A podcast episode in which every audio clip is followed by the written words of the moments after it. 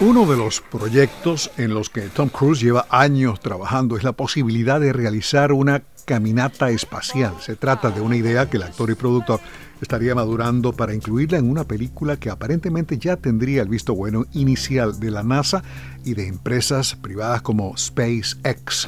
Tom Cruise podría llegar a ser el primer actor en hacer una caminata espacial en la Estación Espacial Internacional. De todas formas, Cruz llega tarde al espacio. Los rusos se adelantaron como pasó hace décadas en la carrera espacial. La primera película filmada en el espacio, que se titula El desafío y que será estrenada el próximo año, contó con el apoyo de Roscosmos, la agencia espacial del gobierno de Vladimir Putin, y fue filmada en la Estación Espacial Internacional y las naves Soyuz. Tom Cruise ha saltado en paracaídas en Misión Imposible, pero su plan de filmar en la Estación Espacial Alpha dicen algunos, podría estar un poco en las nebulosas. Se comenta que Disney y Lucasfilm estarían estudiando la posibilidad de desarrollar una nueva serie televisiva basada en el personaje del arqueólogo Indiana Jones, pero Harrison Ford no estaría involucrado en el proyecto en su capacidad de actor, sino de productor y asesor visual.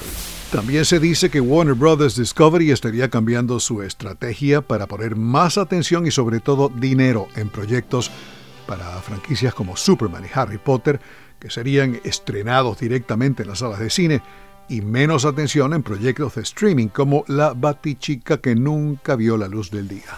Los nuevos ejecutivos del conglomerado sostienen que a las películas que han realizado y estrenado directamente en el cine les ha ido mucho mejor que a las llevadas directamente al servicio de streaming HBO Max.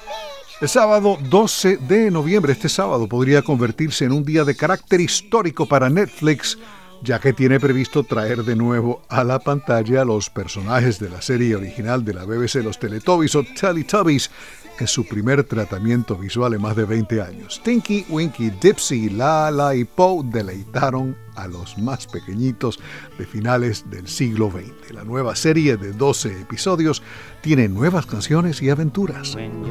Medio siglo ha transcurrido desde que los trovadores Carly Simon y su esposo de entonces James Taylor JT deslumbraron con su música, la cual suena continuamente en emisoras de rock clásico, radio satelital y en los playlists de cualquiera que le guste el soft rock, el folk y la música popular estadounidense.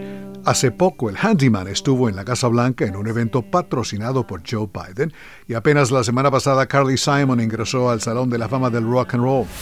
Alejandro Escalona, voz de América.